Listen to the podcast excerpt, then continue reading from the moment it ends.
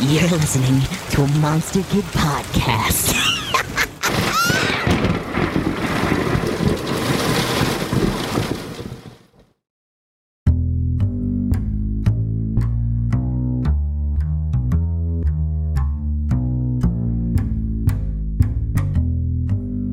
Hello and welcome to Clock Strikes Midnight, a podcast for discussion of weird, fun films and TV shows to watch late at night. I'm your host, Jay, and tonight I'm joined by Sunny to discuss 1987's Slumber Party Massacre 2. So turn out the lights, draw the shades, wrap up in your favorite blanket by the speaker, and listen for the 12 bells.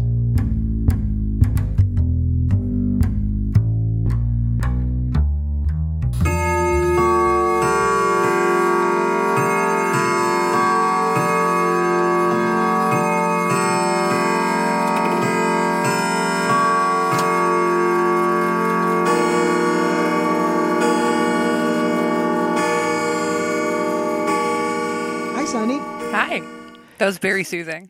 I, I'm glad I'm able to sort of help put you at ease a little bit. I am so excited to have you join me. Thank you for coming. Thanks for having me. Yeah, this is a riot. So, um, so Sonny and I actually have met kind of through. Uh, I found you on Twitter. Um, and were you following Test Pattern with me, or was it something else? It was before that. I think it was just something Romero related. Yeah, Maybe it was the um, Living Dead weekend. It, yeah, it might have been the Living Dead weekend because I was looking all my my my Pittsburgh and I was like, Yin's all going to the to the event, and you were like, "Are you a native?" By the way, have you ever did you and I've been there like several times. I love the Living Dead weekend. It's usually done in June, uh, and I'm going again this week this uh, year. So hopefully I'll see you there. Maybe I'll finally go. Yeah, I will. I will come to your house and drag you out, buddy. well, I mean, quietly and silently because we're taking care of a little one too. oh no, Um, she's she's rowdy. It's fine.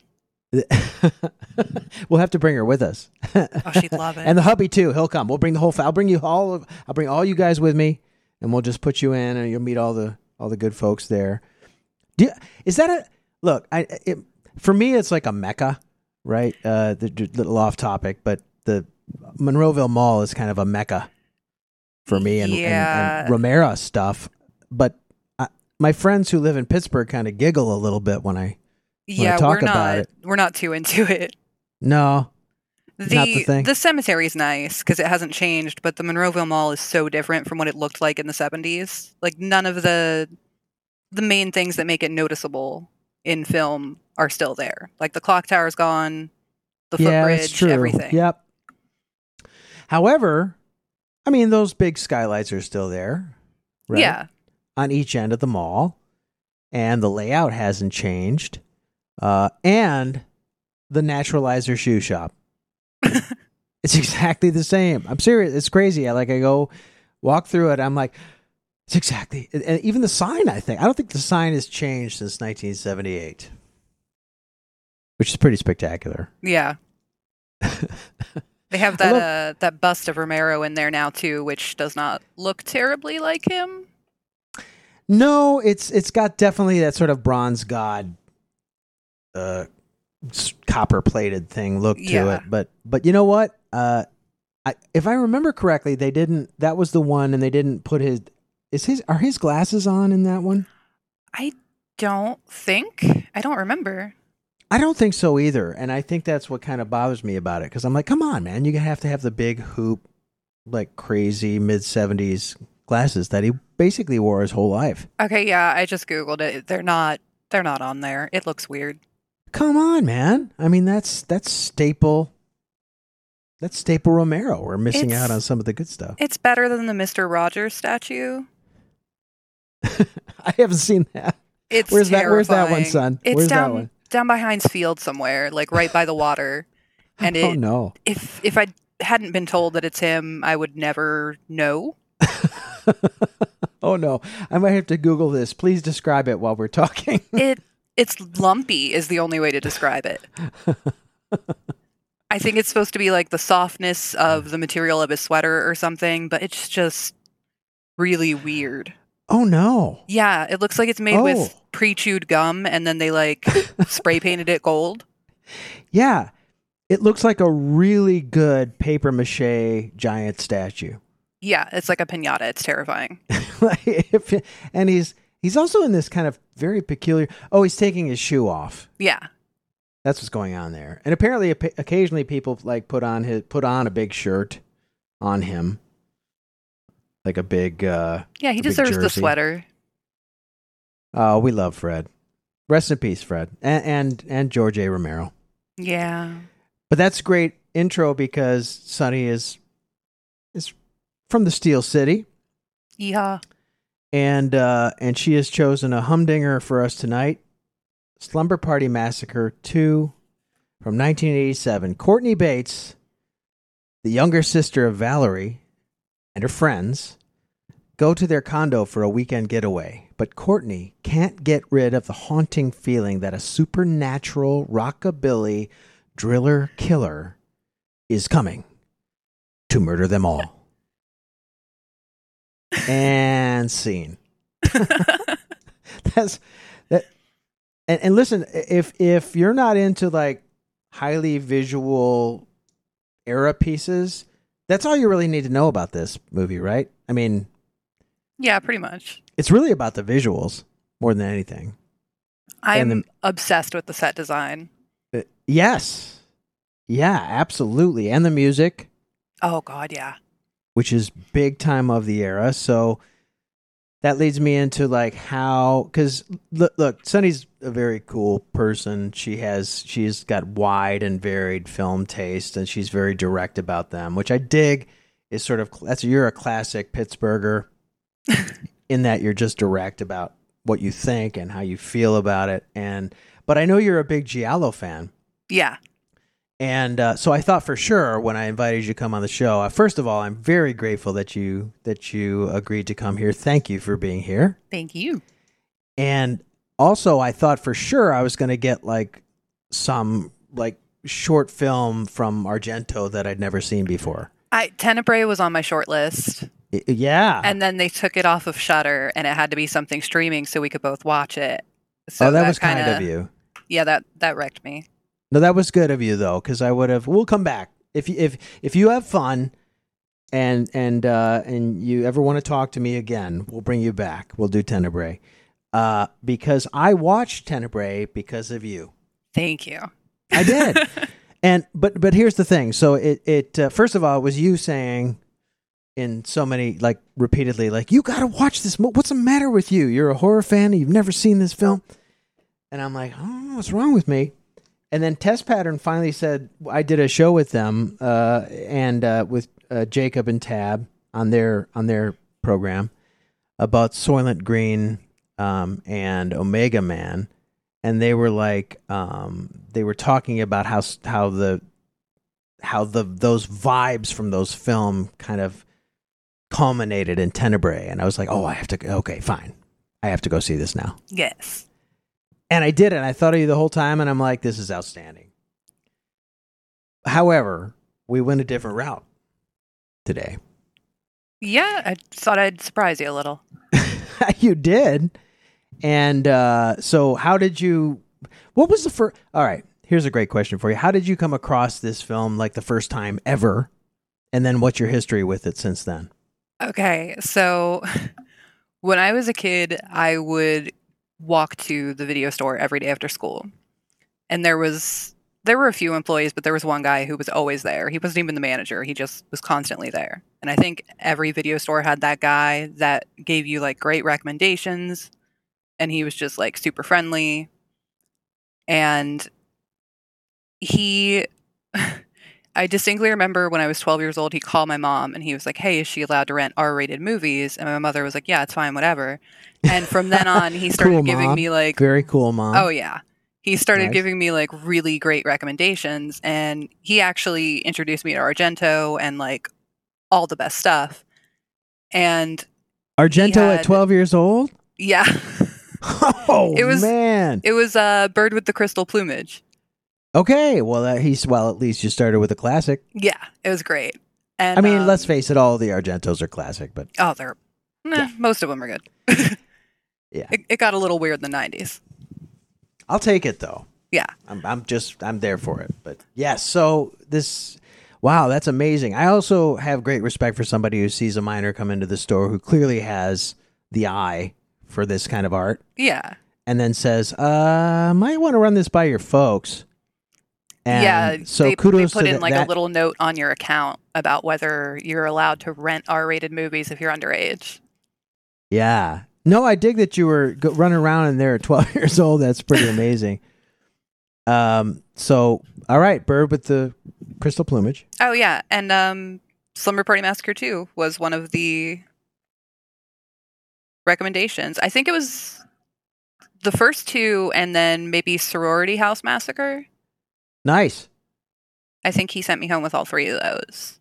I'll, I'm going to be honest with you. I am a little bit older than Sunny, which means a lot older than Sunny, which also means that um, she's raising a cute little baby. She's such a doll. I'm sorry. I hope it's okay. I mentioned your baby. No, it's fine. I've seen the photos online. She is such a cute little kiddo.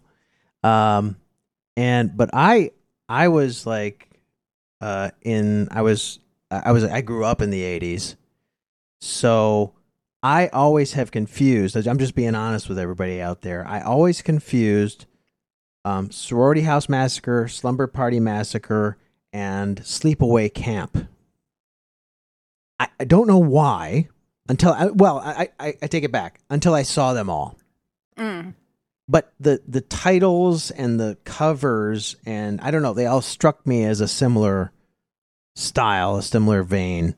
Well, yeah, the the Slumber Party Massacre movies and the Sorority House Massacre movies are like intertwined. I think one of them is technically Slumber Party Massacre 3 is a Sorority House Massacre movie. Oh my goodness! So they're, Yeah, they're- actually the same same series. Yeah, they're it's it's like when you watch the House series and like some of them are Evil Dead movies and then some of them are Italian ripoffs, That's true. I, but they're all American. They're all they're all American except for when they're Italian. Yeah. Right. Um, don't know how Sleepaway Camp got in there, but those are also great. Uh, maybe because of the S. I, honestly, it makes no sense at all. I just really Um, love Pamela Springsteen. eh, Oh man! And I got to tell you something. I think Sleepaway Camp was the first one that I saw uh, of the three, and I loved it. Of course, I loved it. Of course. And then Slumber Party Massacre or OG, I think I saw. But somehow, Sonny, this one got away from me, and I'm not sure how exactly. So my history with it is kind of um, is the opposite of yours. So you you saw this because some uh, an, somebody saw your auteur, you know, minor eye looking at this kind of art, saying, "Oh, she could. This could be kind of cool if it's okay with her folks that she watches this as a as a kiddo." Yeah. And then you got into it, and now you're an adult, and you're still into it. Yep. Which is amazing. I got into it because I'd seen the OG and I'd never really heard of this until you and other people online started saying you really have to watch this because it's genius. It's truly art. it is. It's all kinds of art. Um, and I'm I'm glad that you recommended it because there's a lot to unpack here. Um, what are the things about it, like say, mm, uh, what stands out as you like the what, what things do you like most about it? Just generally speaking not like it can be specific too if you wish but i was just thinking like what about this just really captures you? Because i'll tell you something there's a vibe to it for me that reminds me of being a kid in the 80s uh, which is worth its weight in gold at least for me as an older older dude than you so but what about you like what are some things that stand out that you really love about it I mean, I'm going to make you feel bad here. I was only alive for three years of the 80s, so I don't really remember them. But I, there's something about the Get off conflicting my aesthetic lawn, of you punk! Get out of here! oh my god, I my want an orange Julius and my smokes. No, it's I'm the, sorry. Go ahead. it's the conflicting aesthetic of the fact that everything in the house is very pastel and the girls are wearing the bright colors. And then the driller killer shows up wearing his like leather jacket and he's smoking and he's got the sunglasses and he's got the cool greaser hair. It's just oh, it's perfect to look at. it's a feast for the eyes. I will give you that for yeah, it's sure. beautiful. It's amazing. Actually, one of the things that I really like, I, I uh, along with my 80 vi- 80s vibe appreciation, like you said, the pastel colors, the the furniture in the uh, sort of the would be like log cabin cottage in the woods Mhm. turns out to be a, a condo in the in the Hollywood Hills in this film, and they uh the the furniture is sort of pastel and prints and it's like really low sitting and they've got the sort of the glass the glass top uh coffee tables and Oh yeah. yeah i mean it's just and and the and the and the it's not 70s shag it's more like a a berber an 80s berber car- carpet i mean the whole thing screams era Yeah. in my book in a good way Yeah, it looks great. Agreed. Uh, Like it's really it's really nicely shot. Um and uh yeah, I agree. I think that's that's something I really like about it too. I also like that the so the the premise and we, we can talk a little bit about this too. I'm s- skipping around, skipping around a little bit. The premise is well, I mean, just uh, I mean, you you can swear on this, uh, you can curse on this uh, podcast if you want, if you, but because uh, because I'm about to say the premise is kind of batshit crazy. Oh yeah. By which I mean it it's kind of makes no sense, and in a in the best most ridiculous fun way. Um, but somehow I still care about the characters. I I don't know how that works exactly. I mean, most of them. Yeah, I take it- most of them. Most of them. I take it like for instance, like what's his name, JT. I care that he gets pummeled and killed Yeah, it's the cadence of his voice. because he is terrible. He's a terrible human. I don't know if he deserves what he gets in the end, but we'll. I suppose we can. I mean, if any of them do, he deserves it the most. You're right. That's ex- that's a act that is completely accurate, and I couldn't agree more. Uh, but these are really charismatic kids, actors. They're probably in their twenties, to be fair, and at the time, anyway.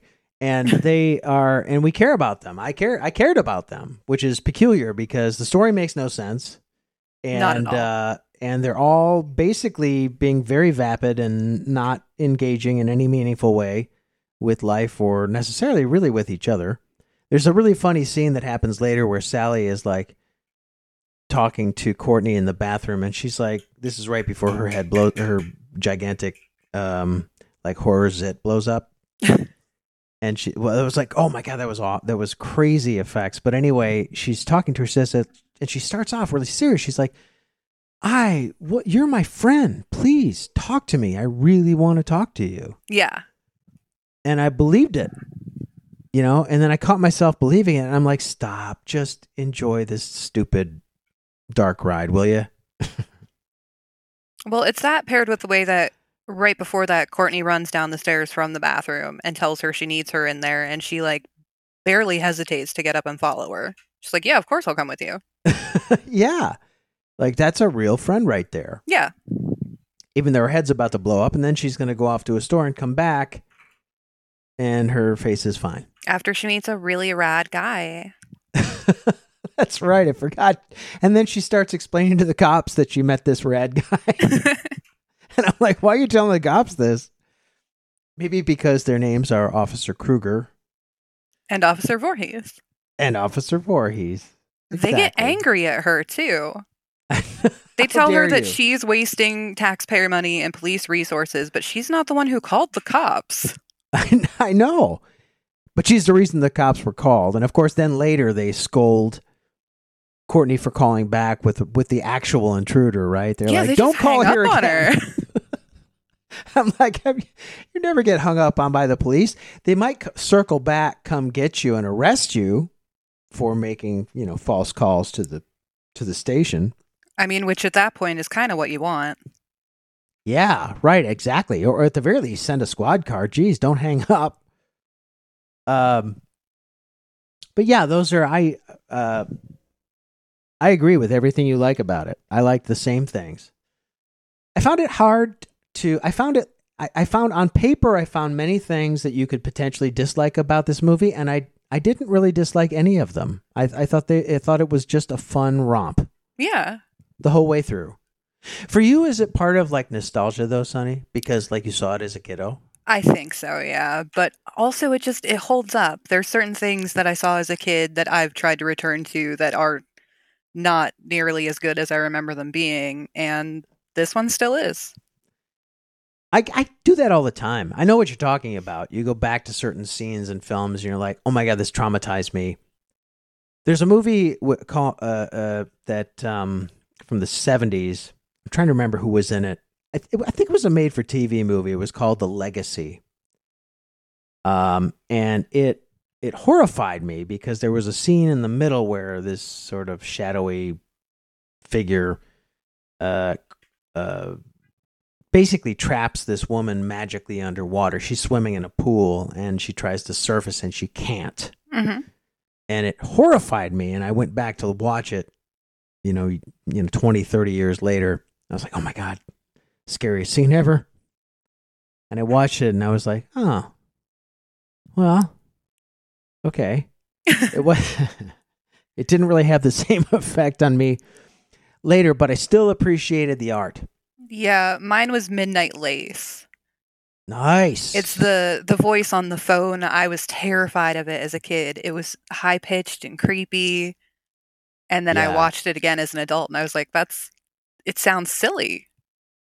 Now that's a uh, that that's not an Argento though. That's um Oh, I have no idea who directed Midnight Lace. no, I should know this. I'm gonna find out. But um uh, no, I'm gonna I'm gonna definitely look it up as we're as we're chatting. Uh the Giallo film, right? No, no, it's um Oh no no no the Doris Day the the Doris Day Rex Harrison Yeah. film. Yes, 1960. Uh, David Miller. Okay. Uh, yeah, sorry, I was thinking of I was thinking of something else. Blood and Black Lace, maybe? Yes, that's exactly what I was thinking of. Thank Yeah. you. Thank you. That's also pretty amazing film, right? I mean, Oh, it's really good. come back and we'll do all these films. Yes. We'll do them each one at a time. But um so the so yeah, so there's some cool vibes about this movie and uh I I- I don't think it it's its own kind of art. It's very visual. There's a the music it definitely the music, the costuming and even the cinematography kind of place it squarely in the 80s. And I and I I just I just dug that. You know, it put it put me back in my home base. Yeah, yeah. All right, was Tokyo Convertible a real song? Yeah, it is. Is it really Yeah. an actual? Now, wait, did they write it for the film though? I'm not sure. Okay, I've got it- like a playlist of songs from horror movies that I listen to, and that's on there. no, really? yeah. Oh my gosh, I'm blown that one and um Hell's Cafe that they listened to during the pillow fight. By the way, her her parents would have been so ticked off. Look, I I, I hate to be like the goody goody and like rain on the parade, but there's this like semi nude uh four girl pillow fight that happens at at the condo.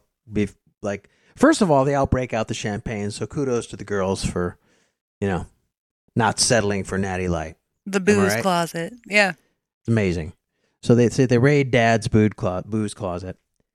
And then they all start having a pillow fight, which, you know, I think you and I were watching, kind of texting back and forth as we watched this. And I'm like, this can't be accurate. And you were like, I think you said, like, it's about 90%. yeah. I can't tell you. I had to. I had to stop. I almost had to stop the movie so I could stop laughing at that one. But um, but yeah, no, they're having this huge pillow fight, right? And feathers are flying. I mean, they destroyed the furniture. Feathers are flying out of everywhere. Yeah, To- it's not even an accident. Courtney picks up a pillow and she starts pulling feathers out of it to rain down on them because she's apparently a monster. she is actually. She's a chicken. Oh yeah, a little bit. That's That's the line, right? Isn't it? it was You no, no, like it wasn't. It wasn't chicken. Courtney. It was that was um that was Sally, uh, talking with Sheila. Yeah. Like, you, yeah, you look like a chicken because they've basically have. Um, I'm trying to remember. Oh, they spilled the champagne on themselves, of course, Which made the feather stick. which made the feather stick, and then because they had, uh, because Sheila, I think it was just Sheila, because she had sticky champagne stuff all over her blouse and bra, she just stripped them all off. Yeah. and then got covered with feathers from Courtney's. And then just puts it right back on on top of the feathers. I did see that. Like, Doesn't even try to pull them off. What's that all about? Wait a minute. Is there is there like a birds of of fowl uh, motif here? Because there's feathers flying over there, and then later Courtney has this weird moment where she is this one of your favorite scenes, by the way? Because I won't ruin it if it is. Where she goes to the fridge and opens the fridge. Oh. it's good, yeah. Is that was that one of your favorites? Because I'll save it. It no, it's all right. All right. So, so yeah, so Courtney goes to the fridge at some point. I'm trying to remember exactly what's going on, and she and she opens the fridge, and what happens, Sonny?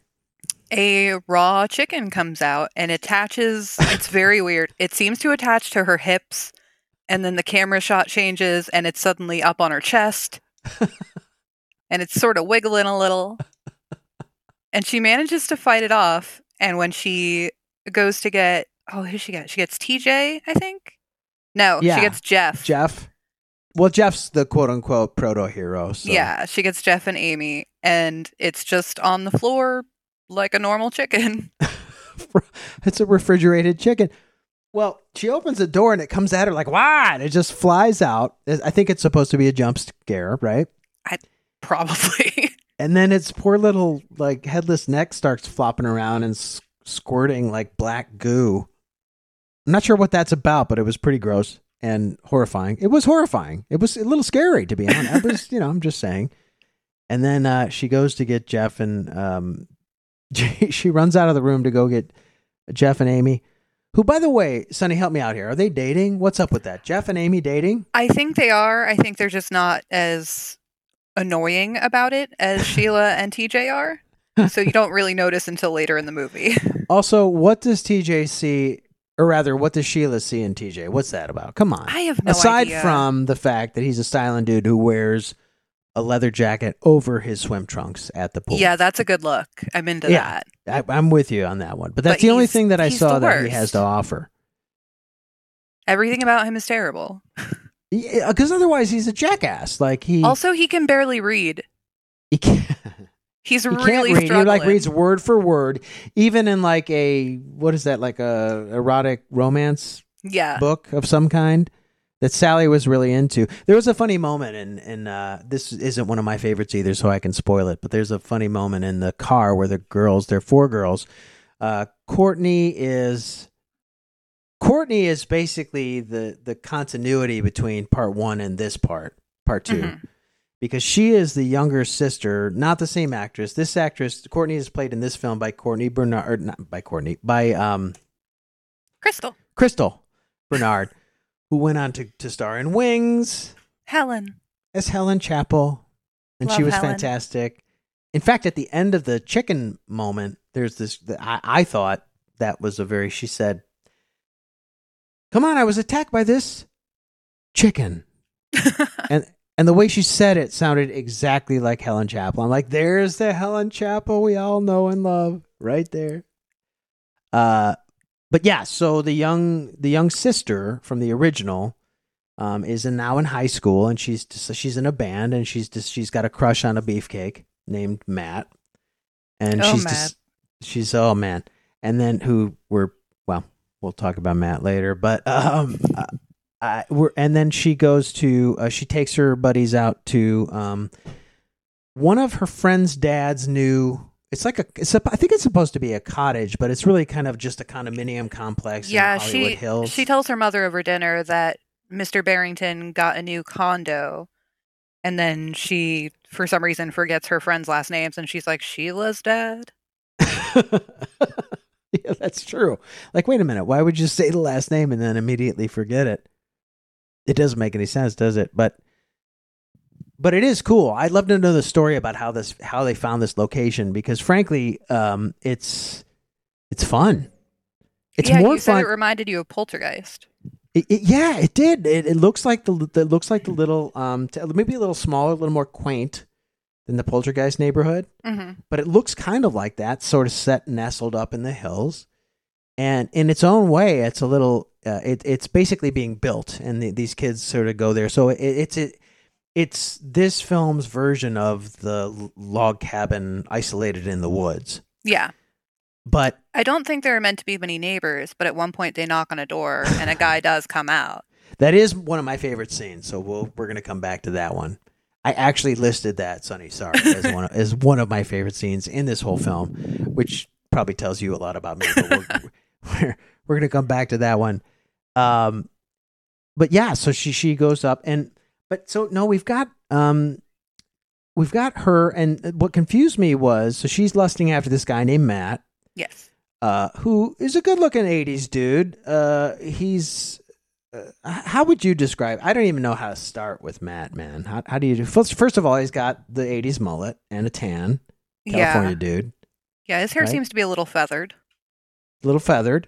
Wears short shorts. Shirtless a lot. I think if I told somebody to draw like a football player from high school in the 80s from memory, they'd probably come up with something like Matt. I can. I'll go with that. I will. I would also add that Matt. Uh, it, add to that sort of pretty boy. Yeah. like he's got sort of a very sort of clean cut um chiseled yet sensitive like face on him and like he's zero body fat like like you said kind of trim Yeah, Like- he's he's not my type, but I I guess he's probably like stereotypically attractive. well for the 80s chicks. I mean, the driller killer's right there. yeah we haven't even talked about him. We're getting there. But but here's what blew me away. So so courtney the continuity from the first film has a crush on him and she apparently he likes her back and he's going to come meet he's going to come meet the girls at the condo. We didn't even know the other two boyfriends were going to show up but they do. Tj is sheila's boyfriend. He's a jackass. Um i Worst. i don't yeah there's nothing there's nothing right about this guy really. Uh he's he's snide and arrogant and is a goof and uh quick tempered and just ill mannered like everything like you wouldn't want your you know your son or daughter to date in high school. And then um and then there's like milk toast jeff. Yeah. this is what i'm circling back to. How the hell did jeff wind up with kimberly mcarthur? Uh, by That not jo- being I- as terrible as TJ, I guess. I, I mean the standards are set pretty low at this high school you know I want to be with Kimberly McArthur. Oh my goodness. I kind of forgot what a naturally lovely woman she is. I, I hadn't really thought about her for uh, over two decades until you were like, hey, that's Kimberly McArthur. And I'm like, what? oh my gosh, it is. She's a model, uh, for those who aren't initiated, she's a model from the 80s. Um, she is, she's got sort of a lovely, uh, like the prettiest girl next door look to her that you could imagine. Um, and she also then appeared in Playboy. And I heard a rumor that she actually inspired Angel is a Centerfold song by the J. Geils Band. I would love that. Is that true? I, I've, I, I don't know. I can't confirm it, but it kind of makes sense though, right? Yeah. I mean, she looks like the prom, the prom queen slash, you know, head of the uh, National Honor Society. If I was writing school. that song, it would definitely be about her. Yeah. yeah. So I heard that rumor.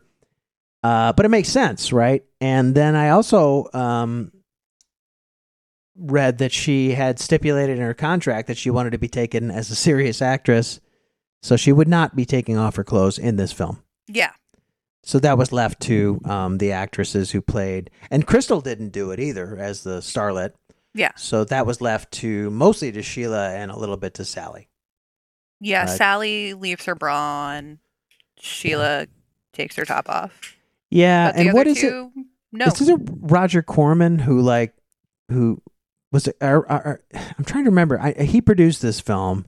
Yeah. And is it is it supposed to be that every like within five minutes of every Roger Corman film, like the boobs are shown somewhere, somewhere, somehow? Like that's the I way. mean, that would make sense. Yeah. y- you know, uh, it wa- I mean, at least in the 80s and 90s. But yeah, what's cool about this is that despite the obligatory nudity, um, the at least the girls, the, the the the men we'll talk about, especially the drill killer, but the girls, the the the women, the young women, uh, actually have really cool personalities and individual like fun little ticks and tidbits and quirks. Yeah. And we care about them. Who the hell cares about like you know anybody in a slasher film? That's credit to the director and the writer. Yeah. Would you think? I mean, uh, the director writer. I don't know what else she did. Uh, it says her name was uh, Deborah Brock. Yeah. She doesn't have links anywhere else, so I'm not quite sure else. Do, do you know if she uh, went on to do anything else then? Um, she did the Rock and Roll High School sequel, the bad one, with Corey Feldman, oh no. the lesser of the Corys. Well, I I that's can't tell- debatable. Yeah, uh, no, no, it's not. No, I I can't tell if that's genuinely a bad movie or if I just really love Rock and Roll High School, so I just Yeah. hate the sequel. No, I understand that. That's actually that's fair. That's a completely fair route to take. Well, okay, so there are how many men in this film total? Four? Uh, yeah, four if you count the Driller Killer. Oh wait, four, five, six if you count the cops. Okay. So let's talk about the driller killer. So so Courtney is basically being hounded in her dreams, a la, let's face it, Nightmare on Elm Street, Yeah, by somebody I guess we're supposed to assume is the from all that I read, please help me.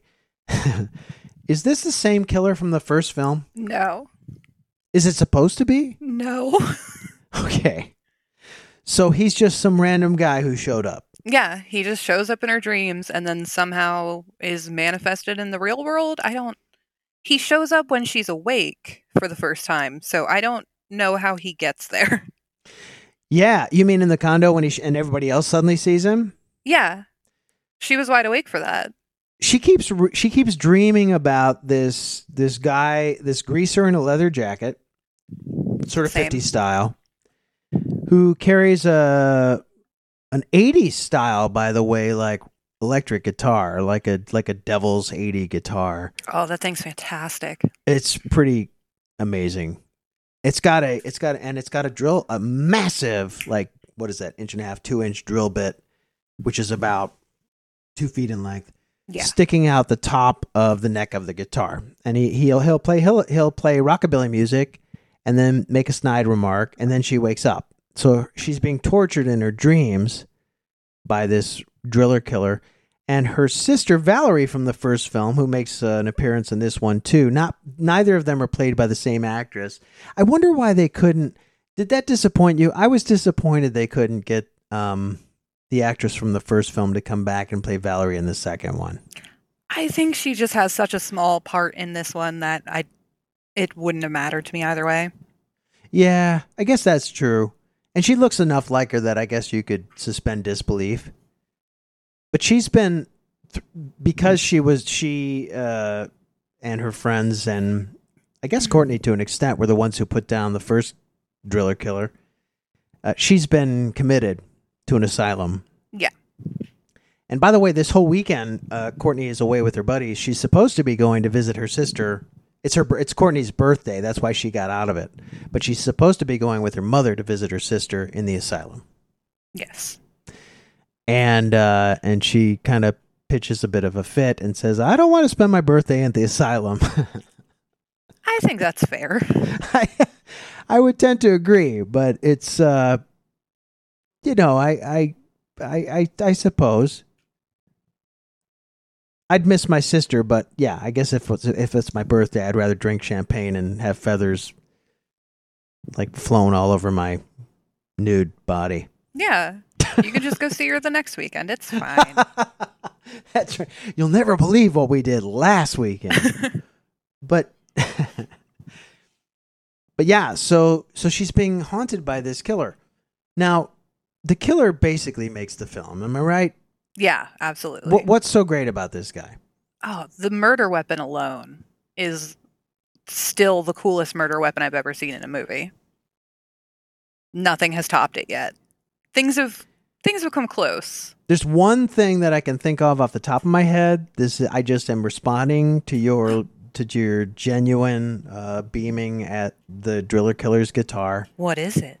That would be the uh, the Red's forged weapon from Mandy. Okay. But that wasn't an instrument. That was just an axe with a metal handle and artistic uh, extensions. There's a a pretty cool murder weapon in Satanic Panic, but it's also pretty similar to the Driller Killers. Oh, is it really? Is it a drill? It, it's a drill. Okay. Cheetah. He's cheated. I don't know if I think. I, I- you know what? I I have to admit, I don't know if I've seen Satanic Panic. Gonna have to look that. Up. It's pretty up. Um, yeah. So help, help me describe this guy other than his weapon. Okay. Um. Wow, I came up with a way to describe him. It was the nerdiest thing ever. Not that. I just No, do the nerd thing because you're talking to a nerd. I So mean, and you ever- and many of my friends who are listening, I mean all three of them, they're I- nerds. have you ever played the Fallout games? Uh, yeah, I've seen them. Absolutely, yeah. he reminds me of Butch from Fallout Three. There you go. That's Oh, per- no. that's that's I that, no, that's outstanding. That's perfect. Yeah, he's he's Butch Deloria. I love it. That's Oh, exactly terrible. what he is. He also reminds me a little bit of Duke Nukem. Ah, Uh, if Duke it's the cool had, one-liners. yeah, exa- that's exactly right. He just uh, "Hey, yeah, like he just he growls at the camera and he looks right at the camera. And what's really kind of interesting about this dude is he's he's got major. So, for those listening at home, uh, Sonny and I joke back and forth about our cities because I live in Detroit and she lives in Pittsburgh, and um, so these are kind of gritty, pretty much midwestern towns, and uh, the driller killer is played by the son of Mike Ilitch. Now, I said that I said Mike Ilitch. Most people don't know what we're talking about, but everybody who's familiar with Detroit or the Red Wings or the Detroit Tigers know immediately what Ilitch? Tigers. That's What? it.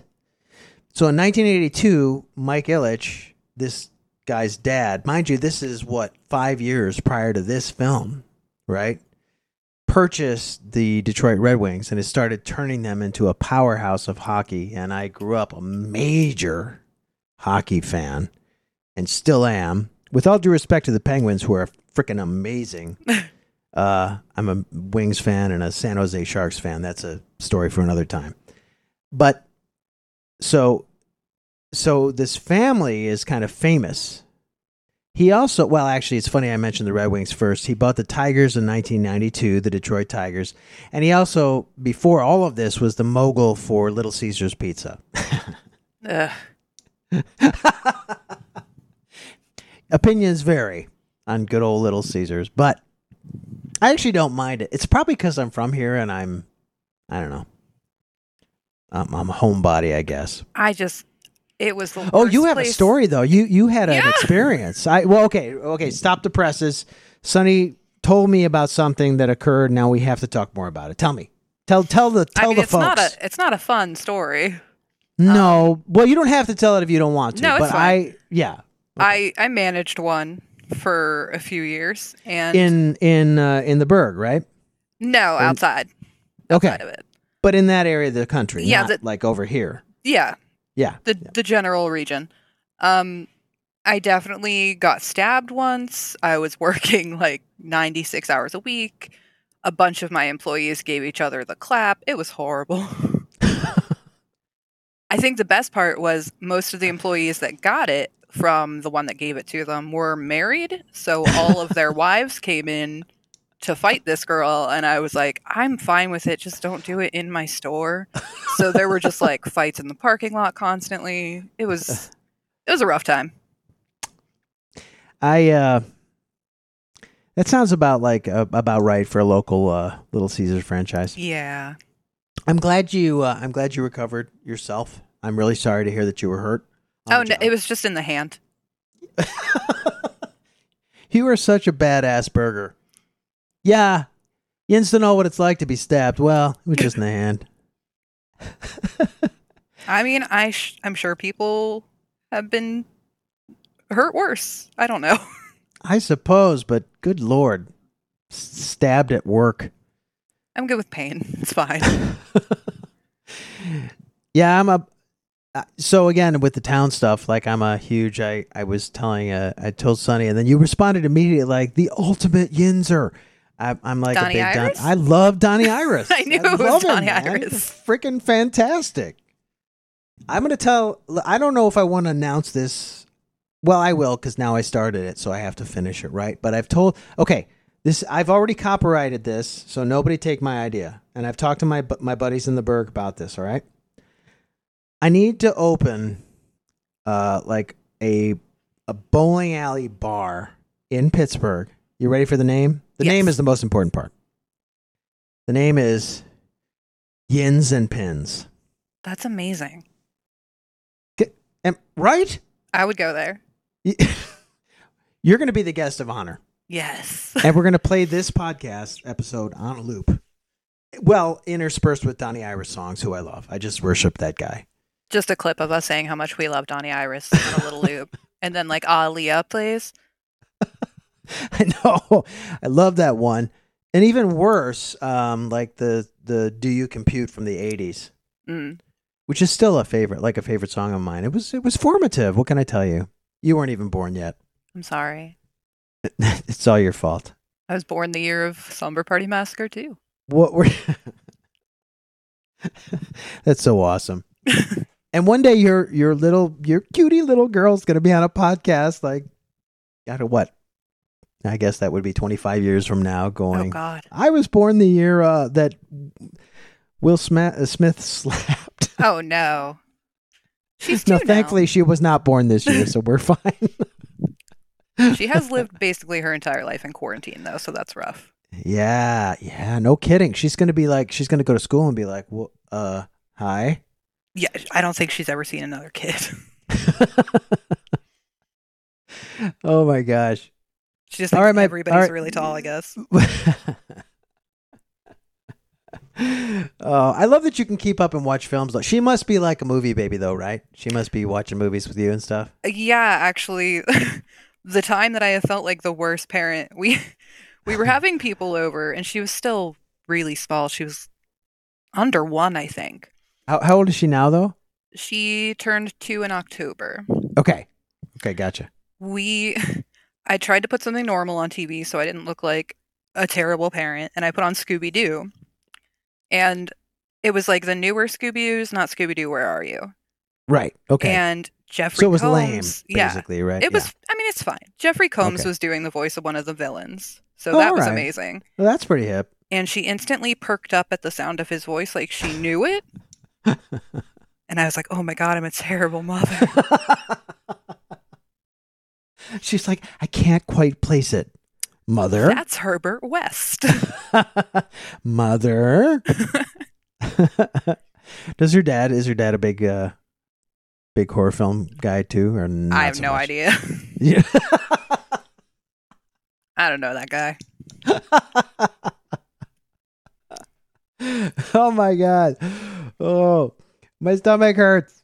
Stop making me laugh. what are your tell with him?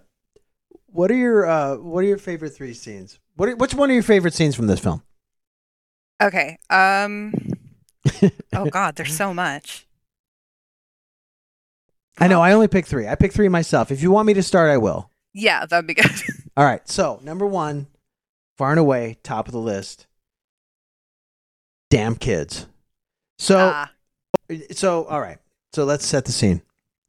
Uh, for some reason, uh, TJ. So TJ gets all right. So the, first of all, th- this nightmare guy suddenly becomes real for no apparent reason. Yeah. Comes into the condo, stabs Courtney's Matt through the, her boyfriend right right as about there to, about right before they're about to do it. Stabs him through the chest. like drills through his chest. And by the way, that was a pretty cool. That was some cool effects. Yeah, look great. It looked to me like they spent half the budget on that shot alone. So they, they they he stabs him through the chest like spinning drill flesh like shreds flying off the drill. Uh, and she runs down pan- she runs downstairs panicked and and we- we're thinking she just woke up, right? And this is all a dream. Well, guess what? Ilitch chases her down the stairs yelling, "Red Wings rule!" No, he didn't. do- he didn't. He didn't yell that. I'm sorry. Go Pens. But anyway, he runs downstairs, and there, and suddenly he's real, and uh, that's the weird. That's honestly the the biggest, the, one of the biggest Deus Ex Machina parts of this whole entire movie. Like, where, where, what? he's real. He actually is real, because everybody else suddenly sees him, and then he attacks everybody, not just, um, not just Courtney or anybody who's in her dream. And he stabs TJ on the leg with and but TJ so and then TJ for some reason everybody splinters. Like this is all the tropes, all the like ridiculous moments of horror films happen in this one like all simultaneously. yeah. They all split up because they're being attacked by a dream killer from nowhere with the drill. And Sheila and TJ sort of limp off down the street because she's trying to help him. I don't know where they're going exactly, but he's been kind of injured by the drill, right? He's kind of what what did she, he he didn't did he actually put a hole in him? No, he just kind of scraped him with yeah, I think he sort of just slashed at him with the tip. Yeah. So he's cut him basically on the legs enough to, that he's limping and having a hard time getting about. So instead of staying there and like basically trying to disarm this this psychopath with this very unwieldy weapon, they they t- they took off, man. They they hit the road and likewise, uh, Courtney and Amy and Jeff all jump into a car to drive away. I think they address it briefly. They're like, "Well, shouldn't we wait for you know Sheila and JT?" And they're like, "Somebody, I, I don't know if it says like, well, we'll get him if we see him on the way Yeah, we'll pick him up on the way. something like that." Which, to be fair, that's pretty legit, right? You're trying to escape. You're like, "Oh, I'm sure we'll see him on the way. Let's go." They also they ran off without everybody. They left first and ran off with no thought to how their friends are. So Exactly. whatever. Like, what the hell? Hey, So- buddy. so they're gone. Uh, the three of them leave, and then Courtney leaves with um uh with them, and then but then Sheila and and JT are running around, Mhm. and they oh I hear the baby. yeah, sorry. Aw. No, that's okay. Thank if you, you need to attend her, we can pause. Brett got her. You got her. Oh, oh, sweetheart. Okay, so I'm gonna I'll speed this up. Baby needs attention. no, so it's fine. So they go to uh so they're running around basically bleeding everywhere and uh and they run to one of the so the condos are not yet most of them are not yet occupied. But they look they run to one they're running through these abandoned streets and there's construction going up everywhere. And they run to uh one that has its lights on and they're wailing on the door, right? And uh nobody answers, of course. And then they have this great. Do you, you remember this shot, Sonny? They have this great shot where they do the they, they do the like point of view rush in Mm-hmm. from the street. So they do the point of view of the driller killer, and then he just runs in really fast. And then he basically pulls the drill back, and it, they show him sort of plow it in, kind of gouge style. Yeah. And presumably he's hitting uh, JT right in the crotch. Yeah. That's kind of what they. Impl- this is the only one where they imply. you deserved it. He did. He really did. One of the things that we didn't talk about to this point was sort of in a very peculiar um, 80s trope. There's nonstop sounds of sex from JT and Sheila coming o- over the It's couple so of days. loud. Yeah, just and they're and it's it's ridiculous sex noises. Like I, I- mean, I don't want to kink shame or anything, but I'm just saying, like it's just all these people like making the most ridiculous noise. It's it's like somebody said, "Go in there and and make ridiculous sex noises like that will make people laugh." And you know, she Courtney's trying to sleep, and she's like, "God, they're awful." And Sally's like, "Well, you should hear them when they really get going." Anyway, so but he gets basically, presumably, uh, castrated Good. by the dr- by the driller killer. Yeah. Uh, and then does he get Sheila right away? I'm trying to. I can't recall. Like right there and then. no, no, Sheila. Or she runs because yeah, she- JT she runs away. All right. And but f- so finally after like uh, think about like the screaming and the noise and the splatter, uh, and after all this is done, Sheila's gone. There's dead JT, you know, dickless laying by the garage door. This old guy. This is my cameo, by the way. I told I told Sonny right away. I'm like, this is me when we when this is remade when they do a, a reboot of Slumber Party Massacre 2. This is my role. Middle aged dude, no hair, comes to the door in his robe and he kind of look he opens the door a little, looks around and says, Damn kids. It's just the best and worst cliche ever in a horror film. I love that. That was like one of my favorite scenes. I hate to say it. I know you're like, dude, what are you talking about? There was like gore and massacres and No, crazy like rockabillys. And I'm like, nope. I'm going with the damn kids guy. I'm Yeah, going with the old man. and that's it. He doesn't get killed. He closes the door, presumably locks it, and goes back to and his, we just you know, never see him again. milk and uh, butter toast. And we don't Oh no. and we don't we never hear anything about this guy again so that was great i don't know i don't know why it, like you could almost he, maybe because you could so hear it coming like just the lamest line in the in the history of film uh and i also want to know who that guy was like he was somebody's dad or uncle or somebody's lawyer you know what i'm saying like this is a i got a cameo for you you got to show up this is all you have to do Just be angry at children. be be upset that somebody was murdered in your driveway, right? So I want to find out who that guy was. If I like that's that okay, that's now I'm on a mission. I want to know who the damn kids guy was from Slumber Party Massacre 2. That is going to be my next uh tweet. You watch for it, Sonny. Oh, I will. What was one of your uh favorite scenes? Okay. Mine is when Sally goes missing.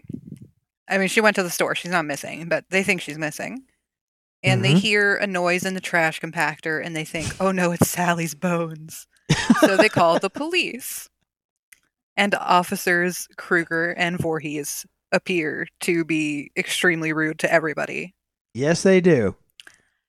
And before they leave, Officer Voorhees turns to Officer Kruger and says, My favorite line in all of cinema, which is, Come on, Kruger, Denny's is holding our booth. Because it's the most insane thing I've ever heard. Not only does no one go to Denny's, you just sort of like end up there and you're like, I don't know how I woke up here, but like a Grand Slam sounds fine, I guess. but you would never make a reservation. yes, this is true. Why are That's- they holding your booth? I know you told me in text, and I was like, "That's a damn good point. What's up with that?" Um, also, like they were holding the booth, but they were making a call. Yeah. Like, what if they got sidetracked? I mean, they just hold if the you're still for. on duty, like maybe don't go to Denny's. Well, right before you're right. That, oh my god, that is so funny. That was Voorhees who said it, right? yeah. right beforehand, it wasn't mo- one of my favorites, but it was pretty damn good. Kruger, like, it's a, it's it's this out of, again, it's a Duex Mani uh, Machina out of film experience where Kruger kind of turns right to the camera and gives a diatribe about how you kids better not be messing around in my town, and he looks right at the camera when he says it. Uh, for like it feels like an eternity. It's probably like 20 or 30 seconds. He's just lecturing. And finally, they cut to Courtney with um, Amy and Jeff on the couch, and he's lecturing them. But for a minute, it's like, what the? What? So Kruger, like Officer Kruger, talks directly to the audience before Voorhees says, All right, now you maybe we should get to Denny's. I agree. That was great. That's classic, man. Okay, not to interrupt you before you do your next favorite moment, but I found this guy and he is listed as Mr. Damn Kids in the credits. He's a producer of the film. yes. God bless you, sir. I'm sure he's listening. His name is Don Daniel. Of course it is. Love you, Donnie. He's also a producer of Uncle Sam, which I absolutely am obsessed with. Nice. Okay, so actually, in that case, we're, we might have to find him at a convention at some point and corner him. Oh yeah. You get many autographs. Love you, Mr. Damn Kids. Mr. Damn Kids. It's all one word too. I want to be known as like Mr. Damn Kids from now on. Hello, I'm Dr. Damn Kids. I'm here to take my friend Mr. Damn. Kids. I love that guy. I it's just stupid. It, it doesn't even make any sense. I think that's why it's so fun. I think that's why I enjoyed that moment Yeah. so much.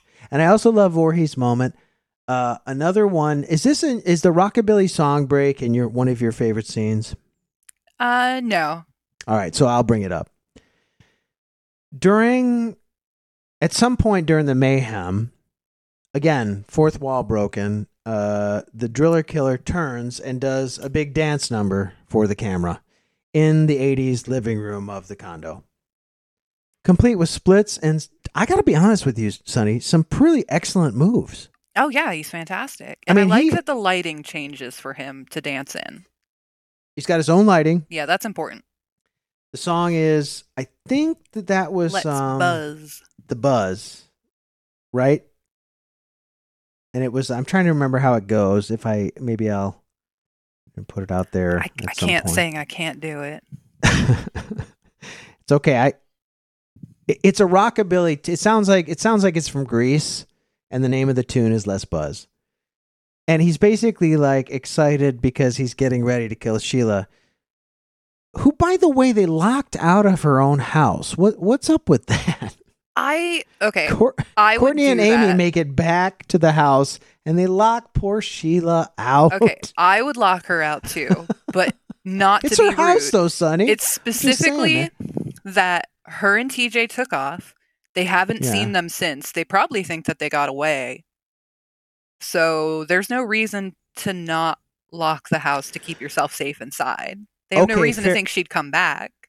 well, fair point. But flash forward five minutes when she's wailing on the bedroom door, and they're like, she's doing a "Oh, lot shit." of screaming, and they're like, "Do you hear uh, something?" and not only do they do that, they like, oh, and then they move like the dresser in front of the door. so their friend is outside screaming for her life. Mind you, not outside the house now. She's er, she's inside the house at the bedroom door yeah, she's upstairs. upstairs on the wailing floor. on the door for them to open to save her because the drill the driller killer's busy singing downstairs. Let's buzz, and he's coming upstairs to buzz her with the saw or with the drill rather, and uh, which he does, of course. But uh, yeah, how heartless is that? Come on, man. Just because she took her top off, just save Sheila, yeah, right? I mean, am I right? Yeah. I, I liked Sheila. She was a look. She's a free spirit. I'm, I- I'll say I'm it again. Fan. the characteristic oh i'm a big amy fan but the but the but the these kids have character i'm sorry they do the girls the the boys i can they're whatever the They're girls are great uh courtney kick ass uh amy lovely uh sheila spicy and great uh, Sally is funny and she has a lot of heart in the end. She there's a there's this funny scene in the car where she she's reading the quote unquote the, the, the sort of erotic thriller book. She says I found it under my brother's de- my brother's uh, bed. She's reading it, and Sheila tries to get it. And there's this funny throwaway line that is so cute. She's just like, "Give give me that back, you piglet." I don't know why I got such a kick out of that. it's such just a weird thing to call someone. It is, but but that's exactly why I said it, Sonny, because that's what you might call a friend Yeah, if you called your friend Piglet. That that yeah. was I, uh, I say some weird stuff. yeah, yeah, like it's like something you might call a particular friend. Yeah. Uh, like I have nicknames for my, I don't know, a couple of my friends too. Same, same kind of thing. Like not Piglet, but I don't know. I just got a big kick out of that. Um, so yeah, so the rockabilly uh, dance break was my number two favorite scene. What was your number two favorite scene? Mine is short but very sweet, and it is Sally's death. Oh my gosh, poor So, Sally. Atanas Ilitch. Did you read my notes, Sonny? I was like, oh, poor yeah, Sally. Yeah, it just says poor Sally. Atanas Ilitch comes down the stairs and we see that he's real and he's coming after everybody and they all sort of split up. And there's three of them go into the kitchen to try and use the phone.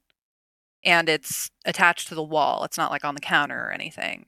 Right. And as Sally- as as you do in the eighties. well, I, uh, mine was on the counter. We never hung ours up. Well, I mean that's because you guys were rich. I mean, what we did No. was did- no, you no. This is what you do. You put it on the wall. It was in the kitchen in the wall, and everybody could hear your conversation. So what you did was, when you had enough money from your allowance, you went to the Radio Shack. Ready? That's dating me, right? No, And- I went to Radio Shack. All right. Well, okay. So you've heard of Radio Shack. That's great. Buy the, and then you would buy like the hundred foot coiled phone cord. So so that you could take the phone into the pantry closet and close the door. No, we left ours on the counter. It was the kind that you hang up on the wall. We were just too lazy to hang it up. So like the base for the phone was just sitting on the counter. Uh, okay. So maybe I'm the weird one here because we were Well, that lazy. yeah, that definitely takes it to a whole new level. Yeah, but I mean, But it's the same kind of okay. phone. But still, anyway, so the sorry, phone's on the wall, and yeah. they're trying to call 911, whatever. Sally, I don't know why, runs into a corner, and it's only like two feet between the edge of the wall and the doorway, and yet she's got a good three minutes before the driller killer even gets to her and does not run through the doorway. She proceeds to tuck herself tighter into the corner. yeah, screaming and looking at the driller killer. Yeah. Point of view. so much time to move. point of view shot, right? No, that's right. That's right when he shows up, right? So he comes downstairs. Oh my God, he's suddenly real. Like that. Who, who the hell's this guy? TJ says something ridiculous to him. I'm not.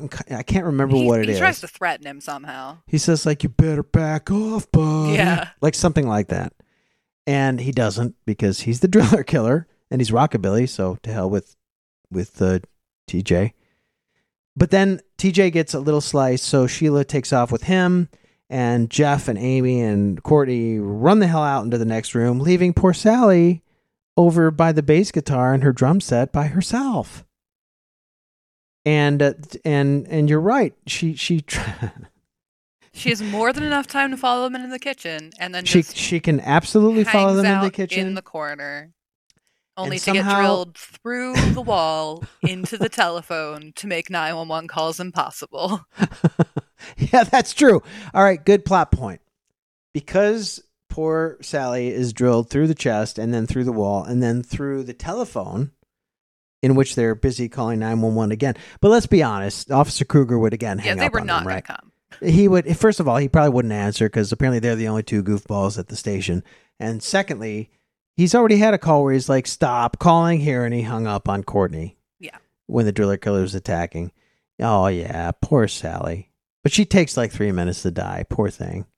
She just Like, stands Slowly not it. escape. I would call her, her, I would call that a not escaping move. The screams that she lets out while she just lets that happen to her, though, are fantastic. She is a scream queen. Yeah, I've read about good. her. She was in one of the. Did you say she was in one of the Friday the Thirteenth? Which is Yeah. the best Friday the Which I agree with you is well. I haven't seen them all, so I, I can't actually comment. But I will tell you, I had a huge New Blood on my um poster on my bedroom wall when I was growing up, along with Evil Dead Two, Yes. and uh and that to this day, that's still one of my favorite Friday the Thirteenth. So I can't say it's my favorite. It's my favorite of the ones I've seen. How about that? It's it's my favorite. It's very fun. But here's the thing, though, son. I got to go back and watch it because I don't remember Sally from it. And not only that, you said she got naked in it, which I really should oh, remember don't, as like a remember if she teenage kid. I have no idea. Oh, okay. For some reason, I thought you had said, but she got naked in that, but not in this, or something Oh, like no. that. My bad. So maybe that's why I don't remember nudity in that. But, um, but yeah, poor Sally. Yeah. Because by the end, I really liked her. Yeah. Just a Did sweet, nice, nice person. Acne. she did nothing wrong, except for run, escape too slowly. Right. Yeah. All right, my last favorite scene then was um really was TJ's dancing. No, it was. I got I so there's a point at which uh the the trio from the band except for some reason except for uh Courtney goes upstairs with Matt to to do it and to celebrate her birthday. And all the other kids stay downstairs and basically start jamming. And TJ starts dancing to the jamming. And I got to tell you, this is like that kind of like spasmodic 80s dancing. Like uh, I think talk- if Love is a Lie by Lion was playing in the background, I would not be surprised. Yeah, yeah, exactly. It's it's spasmodic. Uh, it's it's a Talking Heads esque. It reminded me. Uh, it's on par with Ed Harris from Creepshow and Crispin Glover from Friday the Thirteenth. Yes. Just if nothing else, just go watch this dance.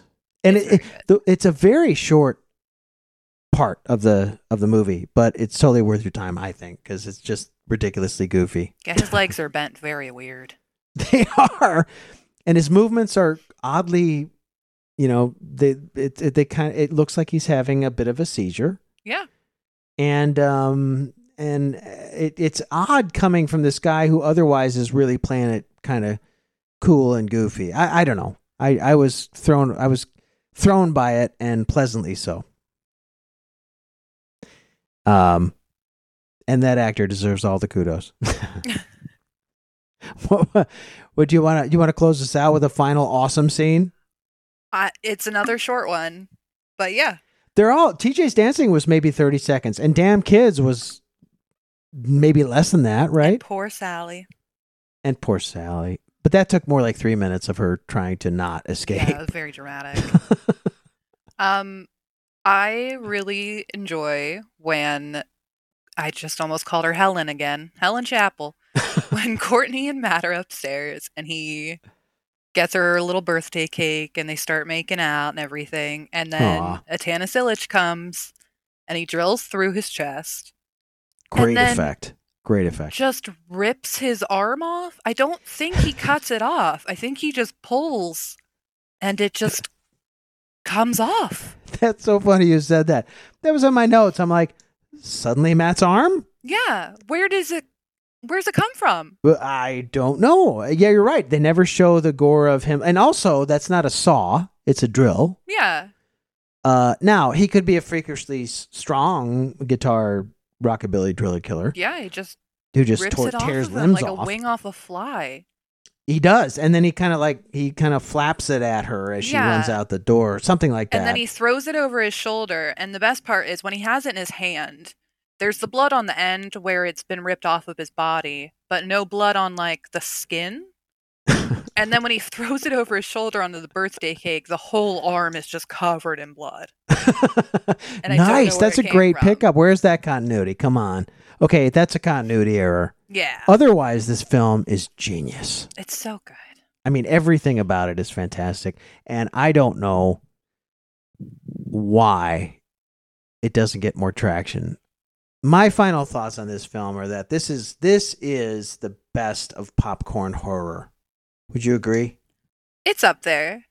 Uh, well, by by popcorn horror, I mean uh, this is kind of part of my other thought, uh, final thought, which is it's kind of a background movie. Yeah. With all due respect to your love of it, you can walk away from this, get a snack, take a phone call, send back a text, come back, and not miss much. So oh, I I dye my hair probably every few months to keep the orange bright, Nice. and I watch stuff on my phone so that I'm not bored in the bathroom while I'm dyeing my hair. And of course, as you do. Yeah. Every Yeah, I'm- I'm time, joking 'cause it I'm pointing at my- Party at my head Massacre she- too.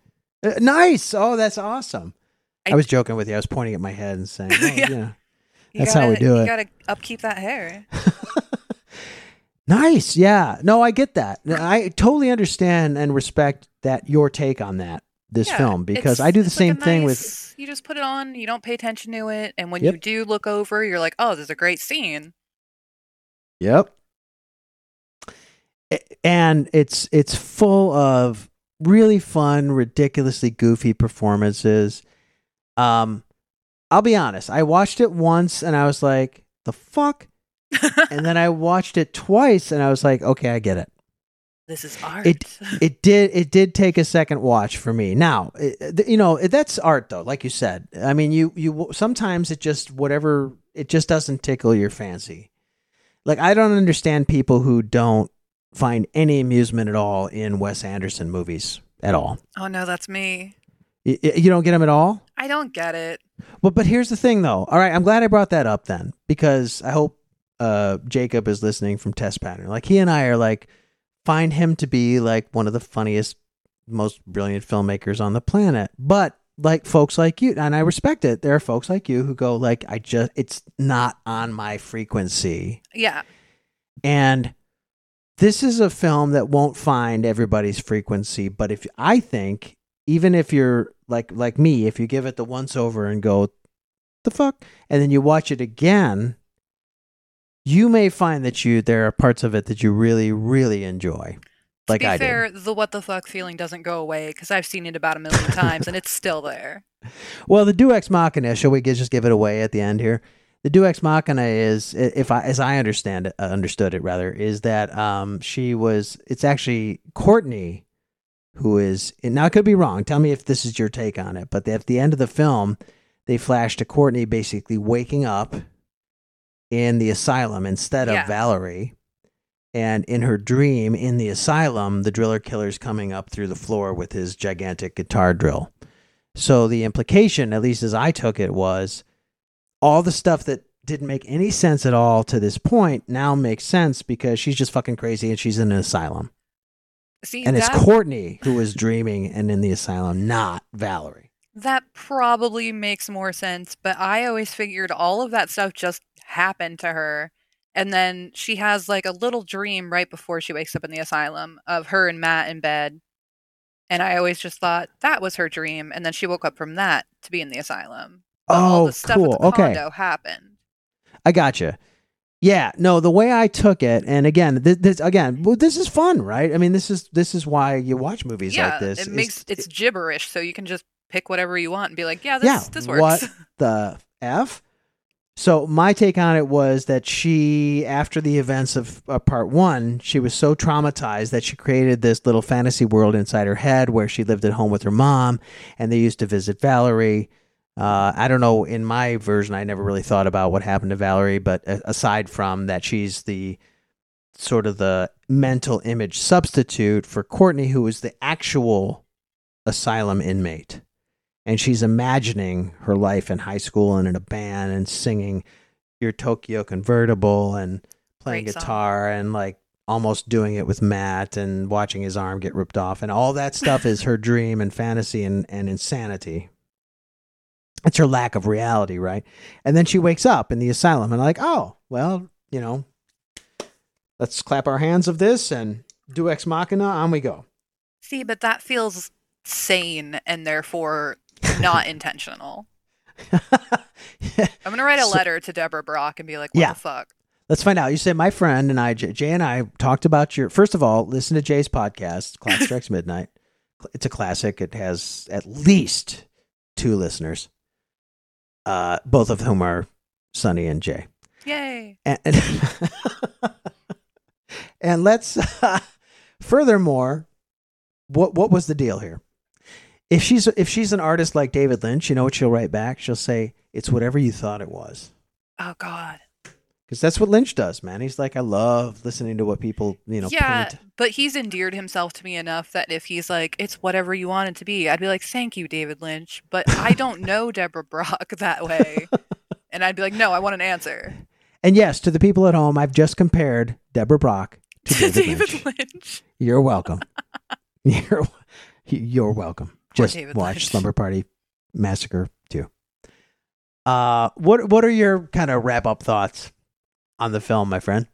Okay, I I don't even know. I got really distracted by the David Lynch thing. Why would you do this?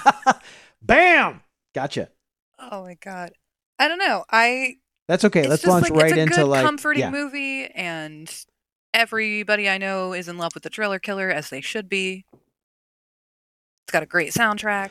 The guy's all style, and I gotta admit, He's he's, very- a he's, he's a very good looking dude, He's and he very knows how to pretty. dance. Uh, if you like anything with like rockabilly style, he's he's on top of it, man. Yeah. I get it. Um, Also, I feel like casting for Helen Chappel was perfect. I love that Helen Chappel was in this. I love her. I wish she would do more. I sent. I annoyed. So after we watched this together, I sent Sonny a link. I, I, have you ever heard that song before? She no, sang a I duet. didn't. I didn't know she did music. I had no Yeah. idea. well, I- apparently that's like half of her gig, right? Is that she's a singer? I didn't know that either until I started looking. I had originally like obviously I saw Wings before I saw this because I grew up in the 90s, so of course. And Y- it took me until I was like in my mid 20s to even realize that they were the same person for some reason. Oh my gosh! Wow, I knew it right away. I'm like, good lord, that's Helen Chappel. I think I even texted you right back immediately. I'm like, like, that's Helen 25 or Chappel's butt. 26 and I was like, "Wait a second. Is that Helen?" That's my as a '90s kid. That's my favorite. I, I can tell you that's my that's one of my favorite lines from The Simpsons. Um, uh, Halloween, House of Halloween specials. Is uh, there's this funny throwaway line where they're watching TV and there's a storm outside and the announcer says tonight on Wings. Ah, who cares? oh no. See, if it had been Casey, I would have noticed immediately. yes, yeah, I'm sure you would have. No, I get this though, Sonny. I, I really appreciate that you brought it to me for the reason that it's a big part of your nostalgia. Yeah. Totally get that. Um, this to you is probably like the fog, John Carpenter's The Fog is to me, because I did the Yeah. same thing at about your age, and I went in there to the uh, again to the. I don't know if I was by myself. I like to think I was, but I probably was like on a leash that was attached to my dad or something. But anyway, I was looking around and I saw this amazing. I've always been a kid of the water, um, something to do with the Great Lakes and then the ocean. When I found it, I was like, oh, this is the thing. But I saw like the lighthouse and the zombies and the ghost and the pirate flag, and I'm like, oh, I gotta watch the, I gotta watch that. I got roped Uh, in by Tom Atkins. Well, I mean, who doesn't? It's all about sex appeal, right? Dream man. I have you met him? He's the coolest guy. Oh He's no, the I I wouldn't be able to contain myself near him. It's not a good idea. It happens. People do lose their shit. I I didn't see anybody actually like pee or anything, but I did see people crying. I'd cry. I would Yeah. 100% cry. I've And I'll I've tell you something. This is this is Tom people. Atkins. I know we're off topic, but this is Tom Atkins. He literally came out from behind the, the table and he said, "Oh, don't cry. I I, I just want to be your friend." And he would like hug people. That would make me cry harder. I, well, and they did. But to be yeah. fair, that's him, and he was the nicest guy. Uh, and uh, he he gets his he understands what he means to people, but he also understands that he never won an Oscar. If you know what I mean, like he he. I agree with you, but but he also is kind of tongue in cheek about it. Anyway, maybe you know if we all meet up at Living Dead Weekend, uh, he'll come back and and we can, that's that's one of the, that's one And of the first can see me places I'm cry. And then I can see you cry with Tom Atkins. That's all I want, really, Sonny. That's the whole reason I, I've Just to see invited you you on the show to see you cry with Tom Atkins. Um, thank you so much for being here. This was awesome. I really enjoyed talking about this. And again, I if you had you not brought this to me, Sonny, I would not have watched it a second time, and I would not have appreciated it for as much fun as it actually is, because it's a lot of fun. It's kind of stupid fun. Yeah. That's what makes it fun is that it's stupid. it's rockabilly, ridiculous, like song break, fourth wall, tongue in cheek. Let's Angry see if chickens. this uh, uh obligatory like Roger Corman boobs. Uh complete Kruger with Voorhees. I, I like that Roger Corman made them watch Rock and Roll High School as well. Yeah, right. It- oh, we forgot to mention that. That's they're important they to me. they're they yeah, they're watching it at the condo. Right? Yeah. Oh my god, it was so good. Um you, my friend, are are a really fun person to talk to movies about. Thank you. I I will continue to do so, but is there where can where can other people who where are the three people who are listening right now? Where can they ca- find you online to uh, uh, to talk about movies and so forth, or just gab about Um, like I'm- giallo? I mostly just use Twitter and Letterboxd, honestly. Nice. Pretty much it. What's your handle at Twitter? Deputy Winston, because I'm Eli Roth trash. I love that. That's another classic. You have to come back and do all the movies we talked about, even glancingly. I'm, Will yeah, ya? I'm into that. Okay, good. Because yeah, Eli Roth again, king, right? So good. Fantastic. But I really now that I know that that Tenebrae was your first choice, I'll just go buy it. Do you? I, I presume you own it. So oh yeah. Every so often, Sonny Sonny puts up the coolest, uh, sort of quote unquote letterbox shots, title shots from movies she's watching. So you take a photo, right, of your, um, of your TV screen. Yeah, I'll either do my TV screen or just take a screenshot on the computer if I'm watching something on there, and then I'll put up the title screen of whatever I'm watching. Yeah, the title shot, and uh, and she'll put it up. And I know Jacob and Tab both. I think both of them. I know Jacob for sure from Test Pattern Podcast, which is basically the like spawned this one. Um, so it's all their fault if you guys don't like the film, this show. blame go on Twitter and blame Test Pattern Show. But I have them anyway, right now. they yeah that's right to just say take jay off the air but they uh yeah they they said i really dig the way they just basically put a put a phrase to what we were all thinking which is i totally dig the way you you put the title card photo when you're watching a movie and i agree i think it's it's a lot of fun so i hope folks will come find you on uh on twitter and um you are a joy my friend You're a joy. oh get out of here You're a joy. how much love, though? Look, look how much all. Look at all this Detroit Pittsburgh love. Oh, I We're didn't not- say Yins once. We're I, Or well. Nebby or Gum Band or anything fun. I'm so glad that you like fit that in at the end, though, because Listen to the Clarks. Go Buckos. wait, how about um, and uh and and, uh and at Oh, I'm gonna I'll meet yeah. you down at uh I got to put on my pants and at. You said it like so separately that I was like, I don't know what's happening. it's all one word, just mashed together. it's all linguistic. it's like pants and at. Nah. uh, move, movies net. I want you guys to go to Twitter net and find me and Sonny. And uh, and thanks again, buddy. Will you come back and talk about Tenebrae and or I will other absolutely movies and so come back forth? and talk about Tenebrae for like four hours. You will get very tired of me. I never would. I have so Thanks. much to say about that movie. All right, we are bringing you back. Be- okay, I'm gonna quote. Go back to Jacob and Tab for one second. Quote: Best arm chop in the history of arm chops oh, absolutely. is we. I could talk about. Let's just talk about the arm chop. That'll be the warm up episode, and then we'll break Tenebrae into ten different episodes. Oh, I'm into that. I can do an entire episode just about Jane getting her arm cut off. You totally got me into that film, and I have to thank you for it. And I thank you again for this one. And I will see you. uh, I hope to talk to you again soon. Come back, okay, buddy? Yeah.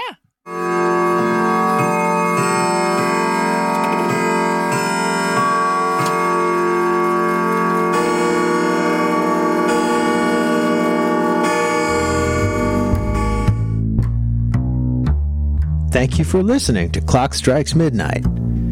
For more information or to suggest topics, find me on Twitter at Finn313. The show's music was written by Kevin MacLeod and can be found on incompetech.com. Many thanks to my guests who give freely of their time, and thank you for listening. Until next time.